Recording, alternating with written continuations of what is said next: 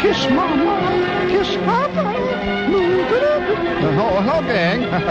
I like to sing here in the shower. It's all right. That's it. yeah, it's kind of embarrassing sometimes.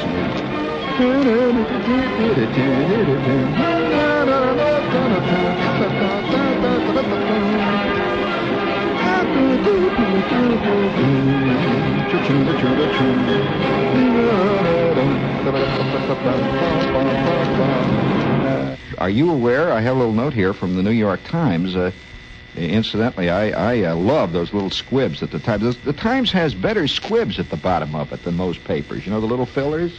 Sometimes I don't read the news in the paper. I just read the fillers because you really get great stuff. For example, here's one. It says bread mold was successfully applied to wounds long before penicillin was discovered.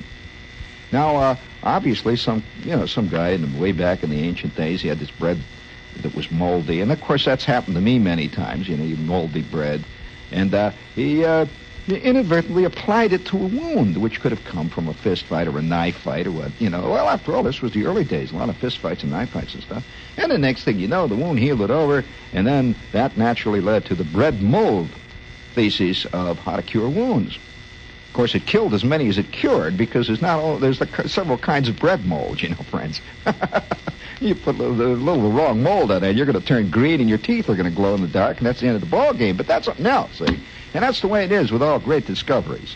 Now, if you're interested in my great discovery, uh, I, I, might as well tell you how it happened. I'm, I'm uh, at the age of 10, I became a fantastically dedicated uh, model maker. I'm talking about model airplanes. We didn't have the other kind of models in Hammond, Indiana, but I, was a dedicated model maker. And uh, it came about when I was making one specific model. I can even tell you what the airplane was, in case you're curious. If you're, you know, the technical minded always. No matter what story you tell, you're going to get some angry letter from some guy. What do you mean? I was looking up the thing, and then, well, you there was no Stinson SR2, blah, blah. Well, all right. This, the model that I made was the Stinson Reliant. I was building a Stinson Reliant, which was a high-winged monoplane uh, with the gull wings uh, for the really technical minded gull wing configuration. Uh, it had a, uh, a single rotary type engine in it, and I was building this model. It was a Megow kit. You're curious what kit it was? 17 inch wingspan Stinson SR7 Reliant. Now, you see, I I got an unbelievable memory for this kind of crud, and I, I just wish I could remember good stuff once in a while. I, I'm t- if somebody jumped right up out of the audience right now and asked me anything out of all my entire college career, if I remembered, I wouldn't. I mean, I, I don't remember. I, I don't think I learned anything in, in school. Do you? Al? I mean, seriously. And uh, but I did learn, you know, all this kind of stuff, like the little trivia stuff, like that. It was the Stinson SR7, the Stinson Reliant and I remember that number is emblazoned in my mind, the SR7.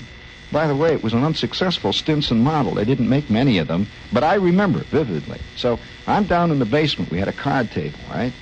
And uh, this is what I built model airplanes on. You know the kind of card table that ladies use for bridge games in the afternoon? My mother had one of these regular card tables with a kind of black leatherette top and had these four legs that folded down and it was green. It was painted. It was dark green colored legs. It was a pretty card table. It had a, had a green frame around it and leatherette top.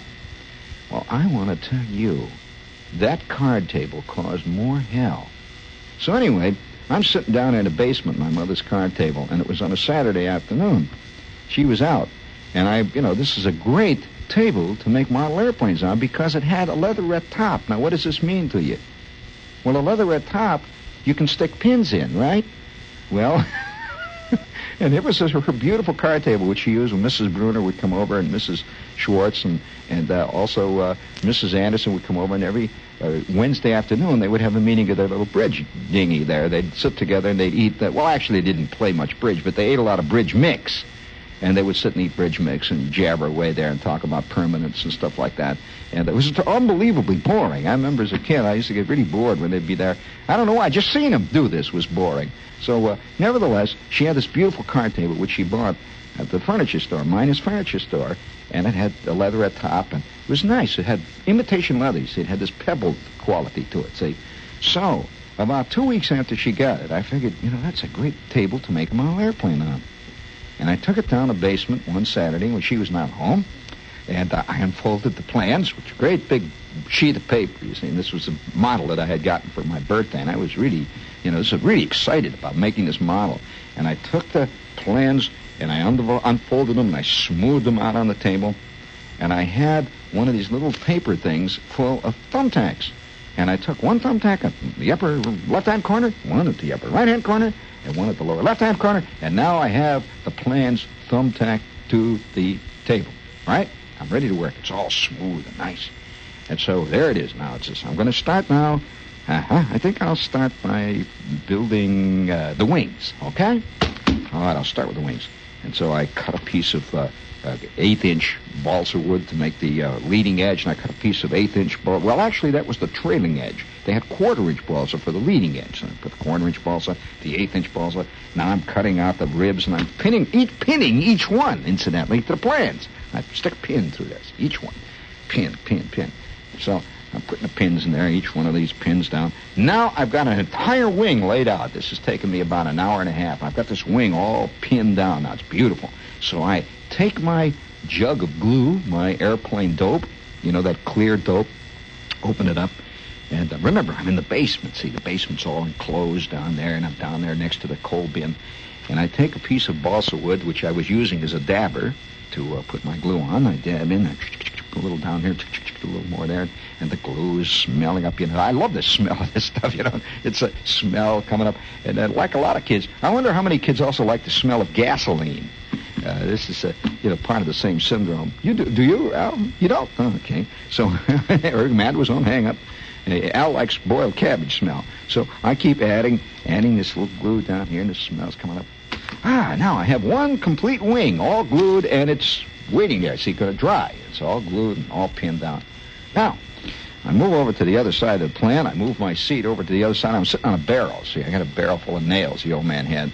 And uh, I'm sitting on the other side, and I begin to work on the tail section, the rudders. So I cut out the pieces of the rudder, R1, stands for rudder, see, R1, R2, R3, and I pin each one down. Pin it down, more glue, more glue. I put the glue in there. Now it's dry. Now I'm waiting. I see, I blow on it a little bit, and uh, all the while, my open jug of glue is sitting there right in front of me. See, the fumes are coming. I'll tell you, this is a true story because, wow, it was it was a it was a wild afternoon because I, I had never uh, up to this point I had never built a model airplane in the basement. All my model airplanes I built up in the front bedroom. I had a bedroom where I used to stay, you know, my bedroom. See? But this bedroom up there had about nine windows, and there were doors and everything else. You see, so there was plenty of air. I just, you know, so I'm down the basement now, and there's nothing but concrete cement block walls all around me. See, with a little tiny window way down at the other end. You see, and you could see nothing but the, what was left of the hose sticking through it. You know, with the where they sprinkled the lawn, and that was about it. See, nothing but old used tires piled up in the corner. And you know how basements get real close. See, and I'm down there working away. and now I'm I, I take the, the, the wing, you see, this is now the left half of the wing. Very carefully, I pull the pins out.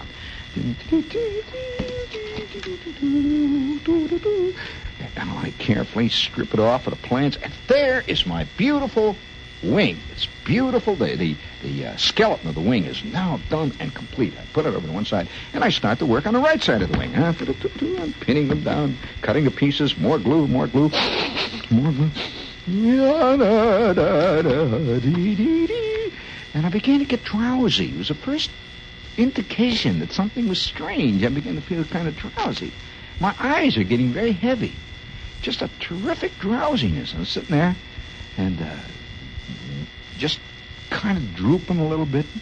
And at the same time, I was feeling not only drowsy, but I, there was a peculiar kind of, how can I say it, a warm elation. what I didn't know, friends, was that I was higher than a kite. Higher, I was bombed out of my skull. And I'm about 10 years old, sitting down there just completely all by myself, making a very important scientific discovery, which at this point had not been made by many people and had never been even heard of by me. So totally, uh, you know, of course, great minds all work independently. Uh, no doubt all over the world there were great minds that were arriving at the same conclusion. So I'm pinning this thing down. And I'm sitting there sort of bombed out like that, and I start taking the rudder off of the plans, and everything's getting a little slower, and I'm pulling a rudder off the plans.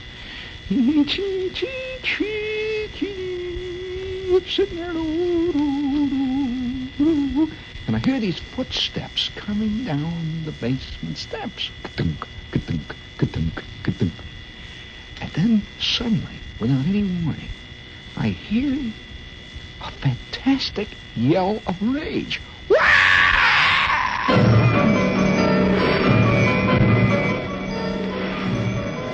And out of the peculiar purple miasma that I was living in down in the basement now, bombed out of my sconce, I could see my mother holding a shopping bag.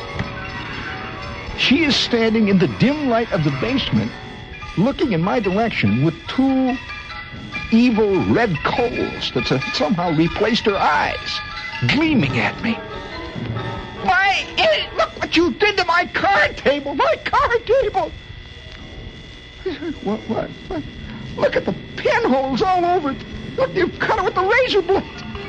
There were pins. Then I realized I saw her through the haze. Said, what's the matter with you? Sit up straight. What, what, what? I was popped out of my skull. I stagger upwards. Said, look what you did to my, look at my beautiful card table. Look at this. You ruined it. You've got pins all over. What's this glue? Ooh, what's that smell? What's that smell? Said, that's, uh, Mom, that's, that's my airplane glue. Why don't you stay down and sniff a little bit? It It smells real good, doesn't it? Because you see, when you're bombed out, nothing bothers you. Nothing. And here's my mother throwing a fantastic fit, and she swatted me on the bottom, and all I did was, somehow it seemed very funny. well, that was, that was, you're hearing a confession, which I shouldn't really make, I'm sure. That I don't want to lead any of you into trying this because it was bad news. May I tell you what happened, though, hours later, in case you're curious? My mother got so bugged, she dragged the table with the, you know, trailing the plans, the whole bit. She dragged it upstairs. I don't know what she figured she could do, you know. She's going to cover it with oilcloth or something. She's going to put oilcloth on the top of where the pinholes were. And I'm sitting down in the basement amid the rubble of my Stinson Reliant SR7 kit. And I go dragging upstairs, still bombed out of my skull, and I flop down on the daybed. And all the while, my mother's raging. You see, nothing gets people madder than to try to impose a punishment on somebody, and all I do is laugh. I mean, this, this, this really got her mad. And I could hear a lot of yelling in the kitchen, you know. and I'm lying on the daybed. And then, without warning, it hit me. You see, for every action, there is a reaction. For every good, there is an evil. Now, this is not an easy thing to accept. Because, it, you know, it, it, it, gives you bad vibrations, if I may use a current cliche. I mean, to, to think that if you're going to get bombed out of your head, and, you know, it's going to be groovy and wonderful, you don't want to accept the fact that there's another thing going to happen. Now, you may not be able to anticipate it in the beginning. In fact, you don't even want to concede that this is so. But it is inevitably thus. Every great philosopher throughout the ages has said one thing. Ye shall pay. Ye shall pay. Correctement, Al? Well, now, a lot of people don't want to buy this. What do you mean, pay? What is it, some kind of a religious cuckoo? No, nothing to do with religion. We're discussing a philosophical fact. It has nothing whatsoever to do with religion. For every action, there is a reaction. What was his name? Clarence W. Newton, I believe, came up with that. In Pitcairn, Pennsylvania, in the fall of 1887. It's known as Clarence Newton's hypothesis. And uh, what does it say, roughly? Well, you're going to get it in the end, friend. Well, I am lying on the daybed discovering that because all of a sudden, out of the blue,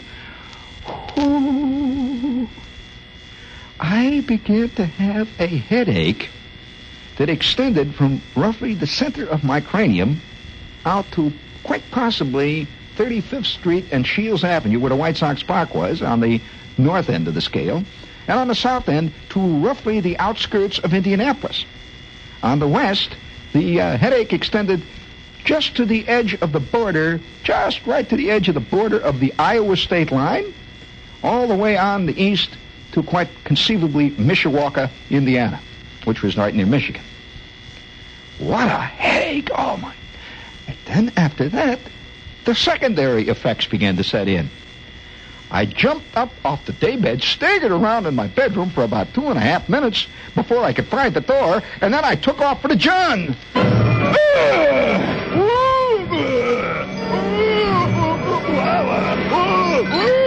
It's coming out of my ears, my eyeballs.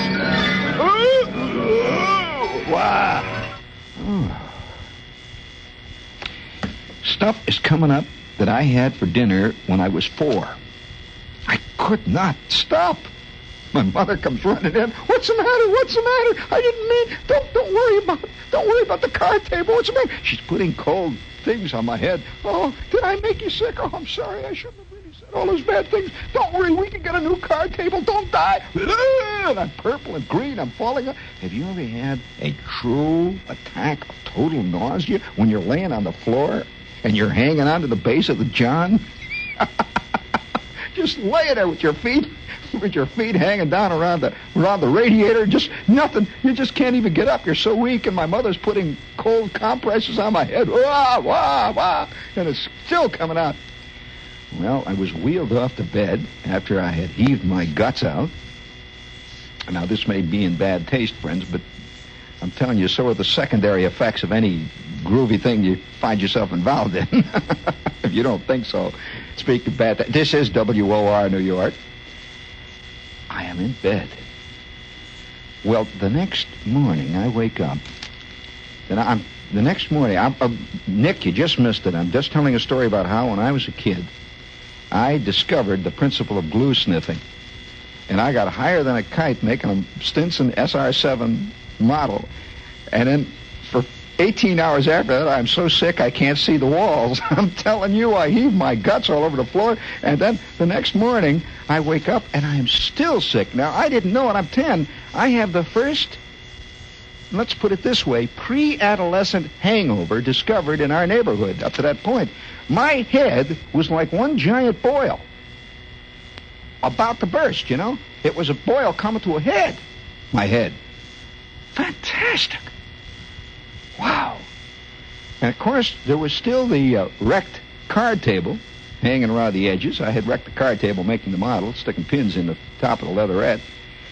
And the old man is sitting in the kitchen. It was, it was Sunday morning. Now, Sunday was a special day in our house, like all Sundays are. It was a day when the old man would sleep late and eat breakfast and read the Chicago Tribune sports section all at the same time sitting in his underwear, right? That was what Sunday morning meant. And uh, he's sitting out there at the kitchen table because usually he was out of the crack of dawn. He's gone. I never saw him. And a kid, here it is, it's Sunday morning. He's sitting there at the table, and I come to the kitchen table.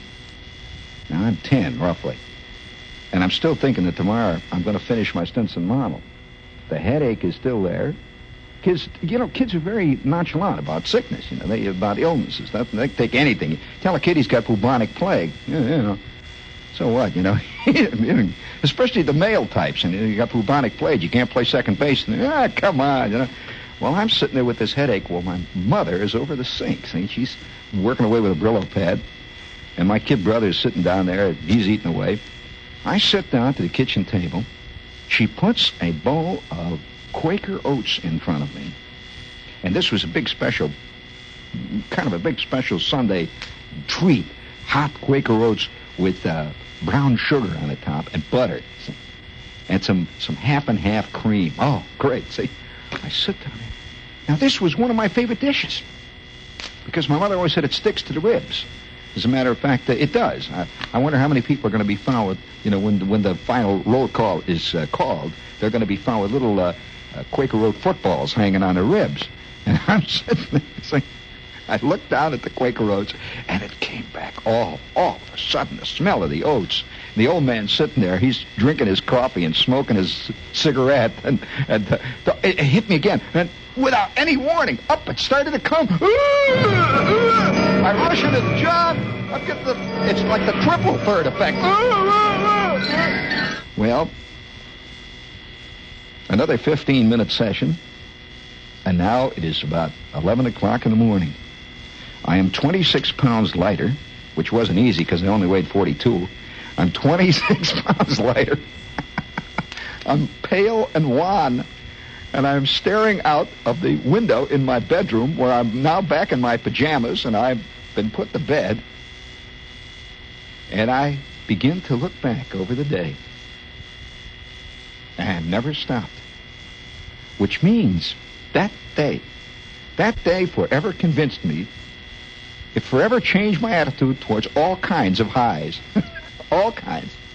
I mean, all kinds. It was, it was a fantastic curative, a pure, pure creation. Well, of course, each one of us had these things that happen to us from time. Some, some learn things from them, others don't. Some walk on, and some don't. But uh, I never could forget that feeling of just total nausea. Like as if my whole body was made out of some kind of just, well, you know what nausea's like. You've had it now. I mean, everybody's had this thing. And it's just unforgettable. There was only one other time that I would say that I came close to having the same kind of bomb hit me. Complete. And again, this was a curative moment. A few years later. All right? I'm in my late teens. And now I am very lucky, very fortunate, uh, tremendously lucky. Uh, I have gotten myself a job at Inland Steel. You've heard of Inland Steel? Well, I worked at Inland Steel. See, it's summertime. Now, for those of you who don't know anything about the steel mill, I'm going to have to give you a little, a little preface to the steel mill world. The steel mill world is a self-contained world. It's, it's not just a plant. It's not just a job. It's not just a factory. Well, all right, here I am, Sam. I'm, uh, that's one, one thing. It, it's tough to work in a steel mill, especially if you work in certain departments of a steel mill. Now, remember this again about a steel mill. It is a self-contained world, which means that the kind of guy that works in a steel mill ranges all the way from the uh, the clerk who never sees a piece of steel. He works somewhere way out in the uh, outer outer uh, reaches of the mill, someplace, and all he does all day long is fill in figures and work a, a computer. Uh, he, he's, he's, he's, he's a white collar worker and he really uh, and he, he looks different. And he really doesn't have anything to do with the, with the steel workers. And then as you get closer to the core of the steel mill this great fantastic living city the steel mill that i worked in was right on the shore of lake michigan. And it stretched over acres and acres miles. You could go for miles in the steel mill and never leave the mill. As a matter of fact the longest privately owned railroad now get this the longest privately owned railroad in the united states is in the steel mill in Gary, Indiana. It's miles and miles. There's tremendous diesel engines roaring around, and it's a trum- it's it's just a, it's a whole city, and it and it has everything involved. It's got a big hospital. I mean, a real hospital where people stay for not just the safety department. It's got a hospital. It's got a tremendous commissary where food is served all over the place and all kinds of little uh, cafeterias. It's got its own uh, supermarket inside, but it sells steel mill stuff. It's got a great a place called the stores, the number one stores, the number two stores. You get out of the number one stores, and it's like a, a it's like a department store for workers, and and uh, um, they sell things like safety helmets uh, they sell stuff like uh, safety shoes, you know, with the steel toes. They sell uh, asbestos vests and all kinds of stuff. And you come down here, it's all on models. You know, you walk in and you can say, "Oh, that's very nice. Look at that new safety helmet, Fred." And, oh, I like the purple one up there, Charlie. And uh, you can buy these things, and and uh, that's the, the the kind of steel mill you never hear of. And of course, then the, there's the other side. There's the big hundred-inch plate mill.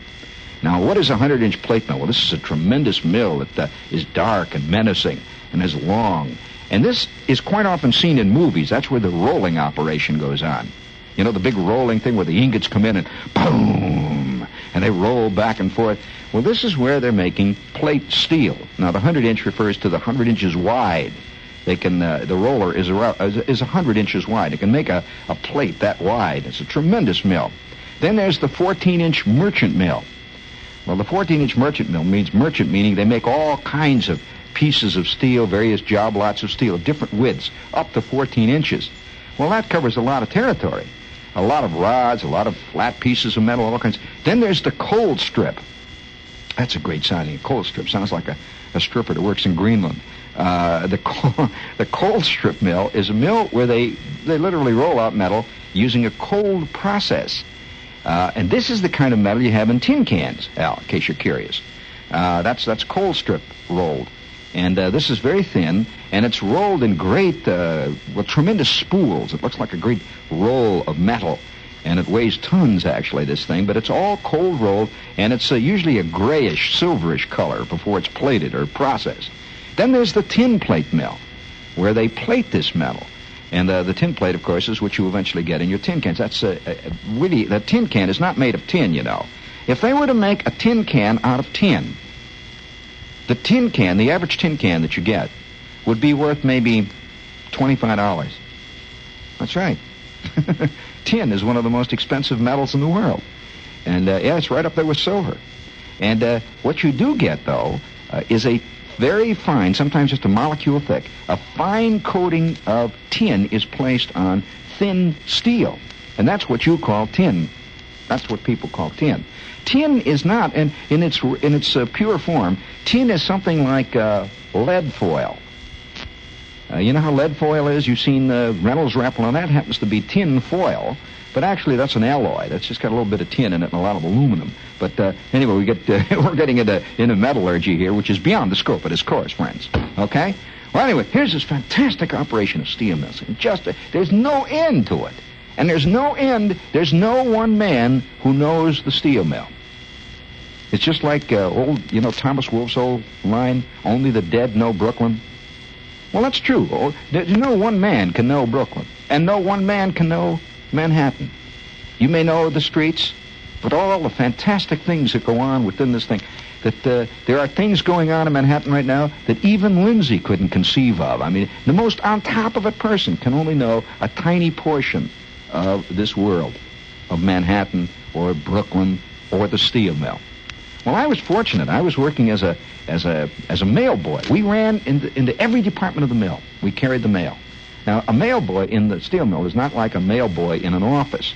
He is actually out running a route, just like a, a mailman that you know uh, on your mail job. And he runs all day long. He runs in and out of all these fantastic places. I remember running up and down the the uh, the blast furnace, which is a tremendous structure. You've seen pictures of blast furnaces. Used to run up this this great ladder that goes up the side of this structure, just straight up. It's a metal ladder uh, with, with metal rungs. You can see the ground below you. This thing is about 10 stories high. Running up the side of this thing, and you can see the ground getting further and further away until finally, you know, we had a, we had a, a myth that when, once you, myth, it was truth. Once you got past a certain meter on the side of the, uh, on the side of the blast furnace, don't look down because you get vertigo. You, you, and off you go. They had lost two mail boys the year before doing that, just right off the side. So you run up the top of this thing, and here's a little tiny office with two guys sitting ten stories above at the top of this fantastic blast furnace. And all they had was meters on the side. They keep t- uh, filling out forms about these fantastic meters that were all over the walls. And you'd give them this envelope. Then you'd run down this thing again. And then you'd run into the cold strip. And you'd run into the hot plate. And so the, the, the day was one great mosaic. Just you never could really focus on anything. It was just running, running, running into this in and out, and in and out, always different sights and scenes, and always around everything this fantastic noise. The steel mill is a, an enormous symphony of sound. The ground just shudders in some areas, and no matter where you are in the mill, you can hear it distantly. It's like living on a volcano, really. And in many ways, there's a good analogy there. There is lava in the steel mill. There is uh, molten metal, and there is fantastic heat. So this world was, was a world of tremendous sights and sound. You never never uh, stop. And inside of each mill, of course, were the specific workers who worked in that mill and were very much specialists. And so guys that worked in the open hearth were really specialists in what they did. I'm not talking about the metallurgists. I'm talking about the laborers. They knew exactly what they were doing. The guys that worked in the 100 inch plate mill, they were specialists in what they did. And amid all of this were these great machines, fantastic rolls, enormous uh, banks of relays, tremendous ovens. Of course, the row on row, the open hearth is what most people know about. And yet very few people know anything about the open hearth. They think it's this big ladle that pours. Well, the open hearth is a whole series of ovens that stretch maybe sometimes 36. We had 36 open hearths in one bank.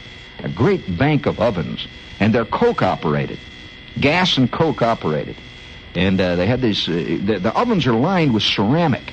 which have to be replaced every six weeks, and it's a hellish job replacing the ceramics. And so when you see this bank of 36 ovens, there's only about 24 of them that are running at any given time because the others are having the ceramic replaced. They do it in rotation. And you walk along that open hearth floor, and it's one of the most dramatic places in the world. I remember one day walking along the open hearth floor, and a big charging car had moved along, and they're charging the open hearth. That's like putting stuff in the oven, really. They're putting uh, manganese and metal and so forth. It just goes in. It's a big arm that just reaches into this seething volcano and just lowers this stuff in. Well, I was about, I'd say, a half a mile away because the open hearth floor is about a mile long. It's a tremendous building. Well, I'm about a half a mile when I see this row of charging cars up there working away, and one big charging arm went into a went into a, an oven, and it was just like something because I've been seeing this for a long time. You just don't really watch it after a while. And it's out of the corner of my mind. The one thing when you live with constant danger, you know, uh, this is the difference between the pro and the amateur. That he, the, the pro doesn't have to watch to know there's danger. He always knows it, he senses it, and he, he's very aware of it all the time, even though he just seems to be playing something totally uh, irrelevant. He may be playing pinochle. But he knows, you see.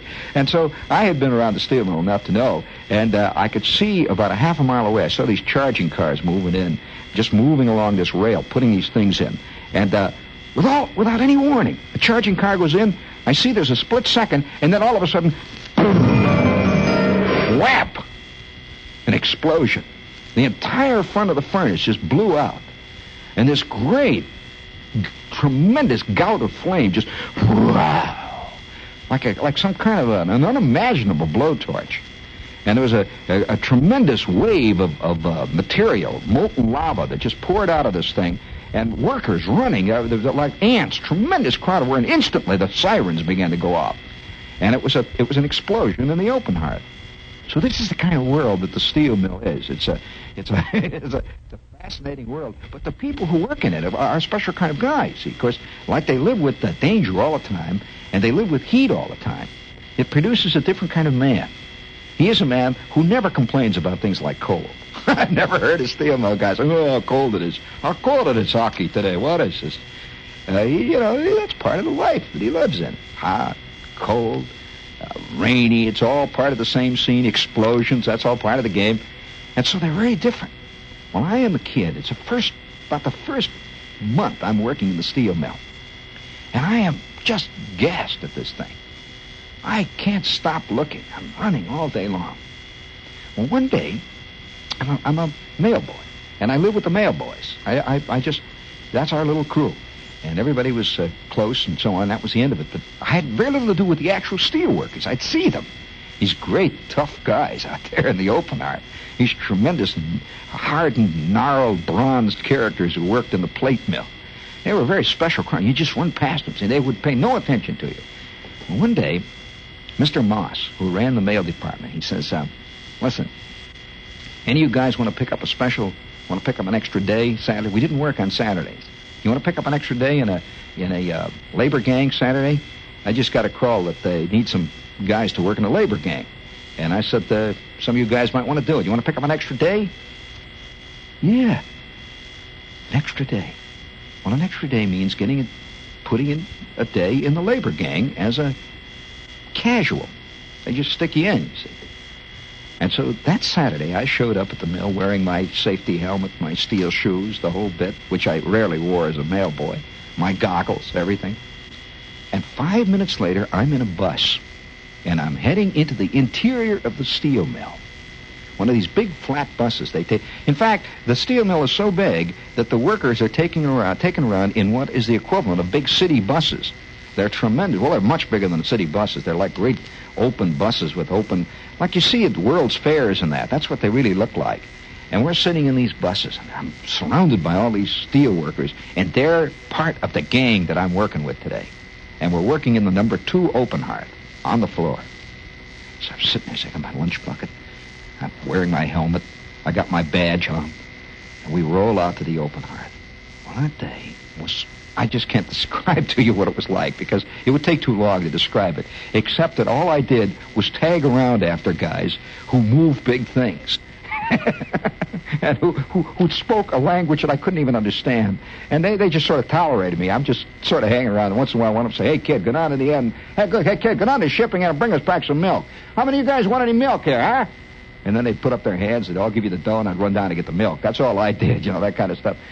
Well, that night, we finished our trick, and I went into their. They have like a, a dressing room for the steel workers, and all their clothing is hung up from the ceiling. They have they have cables that go. Each guy has a lock. And they don't have regular lockers. They have things that go way up to the top so that nobody can steal them, see? And they hang from the ceiling. They're like 500 feet up. You see all these suits hanging up there. And uh, showers and all this, these tough guys sitting around. Talk about, talk about the Jets dressing room. You should see these steel workers' dressing room. Here are these gigantic guys with hair on their chests. I mean, enormous, 270 pound guys all sitting around there, and uh, they're drinking their Pepsi Cola and, and uh, wearing their they're wearing their jockey shorts and sweating, and they're taking showers. Well, I'm sitting with these guys waiting for the bus. And they've gotten, now they put their jackets back on, they've taken their helmets off, now all their stuff is stowed away. The bus picks us up and we go rolling. And they start talking. Hey, hey, Aki, yeah? Hey, Arky, you going over to the Eagle today? Yeah, I'll see you there at the Eagle. Let's go to the Eagle. Well, what's the Eagle? Well, right across from the number one gate was the Eagle Bar and Grill. And friends, the Eagle Bar and Grill was one place in my long checkered life, one place where another important lesson was learned. The Eagle Bar and Grill. And they had this great big golden eagle and a decal on the window. Right across from the number number two clock house. Well, now the clock house is where all the steel workers come pouring out and they punch their time cards and they run and try to get their bus to get back to the house, right? Well, we come rushing. Here I'm with the Open Hearth, the Open Hearth, the labor, the, what they call the Open Hearth Roving Labor Team. And we come running out, all these guys named Aki and Clarence and Zudak and all, you know, old names like Kastash and Alec. And we come running out like men. Everybody's punching his card and they pour across the street into the Eagle Bar and Grill. Oh, like, like one big unit. They rush into the Eagle Bar and Grill because the bus doesn't come for half an hour, and this is where they all go every day. Well, what was the Eagle Bar and Grill? They had wooden planks laid out on sawhorses. It was an empty store. And half of the wooden planks, right, I mean half, were covered with water glasses. Just as closely packed as they could be, each water glass filled to the top with raw, rough Kentucky bourbon. Now, behind the bartenders were about six bartenders wearing white aprons. They had about ten big barrels of beer. And as these guys came pouring into this joint with all the sawdust on the floor, tremendous crowd of guys, they'd grab one of these, they'd throw down a dollar bill, they'd grab one of these gigantic water glasses full of bourbon, and he'd take a stein of this beer in the other hand, and first he'd take the bourbon, oh, oh, oh, ah! then he'd take the beer. That's why they call them Boilermakers because Boilermakers drink them. That's a Boilermaker, you know. Well, I come rushing in with these guys. I'm right with them, you know. I want to be one of the boys, see. and and I remember Big Stash, who was the foreman of the gang. He said, "Hey, kid, I want to. You want a drink? Yeah, yeah, yeah. You want to? Oh, kid, give, here, here's another buck." He throws the buck out. And I, the next thing I know, I've got this glass, this big water glass, big water glass full of bourbon. I didn't know what the stuff was. It was just sort of, you know, brown stuff, big water glass. And I've got a big stein of beer, which looked like Dad's old-fashioned root beer, you know. I got this big beer, and he says, "Here, watch." And up, down he goes with his. Up, down goes the beer. So I'm, you know, I'm one of the boys. I take this big glass of bourbon. Down the hatch it goes. Boom! A tongue of fire went down into my guts. I can see why they drink that beer. I took a glass of that beer and I just drank it right down. Uh, uh, my eyes are watering. And these guys are knocking these things down as fast as they can drink them. Star says, Here, kid, have another one. Down goes another one. Boom! Birds began to sing somewhere deep inside of me. Birds twittered. My eyes watered. I could feel my stomach turning over and over like a Zeppelin was under rapid anti-aircraft fire. well, I went out and waited for the bus. And it was coming back again. That terrible thing that had happened to me, when I was building the Stinson SR 7. I recognized it. It was so familiar. I was feeling kind of good. I was singing a little bit. Yet there was something way down deep inside of me that says, Here it comes. Here it comes. Keep your mouth shut. Don't don't throw it all over the bus. Here it comes. Here it comes. And all around me were Stosh, Alec, Big Howie, the whole gang from the number two open hearth roving labor gang, the day shift. Covered with stubble, these guys have been drinking double bourbons, followed by triple beers ever since they were nine years old. This stuff was mother's milk to these guys. Halfway home in a bus, I knew I couldn't stop. It was coming up. Have you ever had that terrible, embarrassing feeling of getting sick on a bus with a lot of people, ladies with shopping bags and all that? Here I'm sitting there, and I feel it coming up. We we pulled to a stop in front of some A&P, a totally alien neighborhood. We were only halfway home. Get up, get up. I struggled to the door. I go out of the door, and I didn't even make it. I'm I'm just halfway down the steps.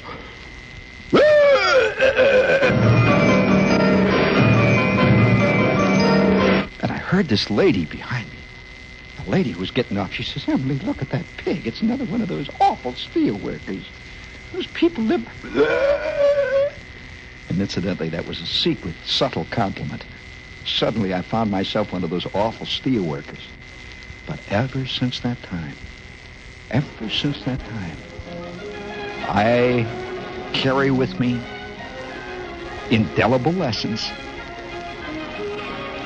Ever since that time, these are called traumatic incidents. These are called traumatic moments. And those were two of them.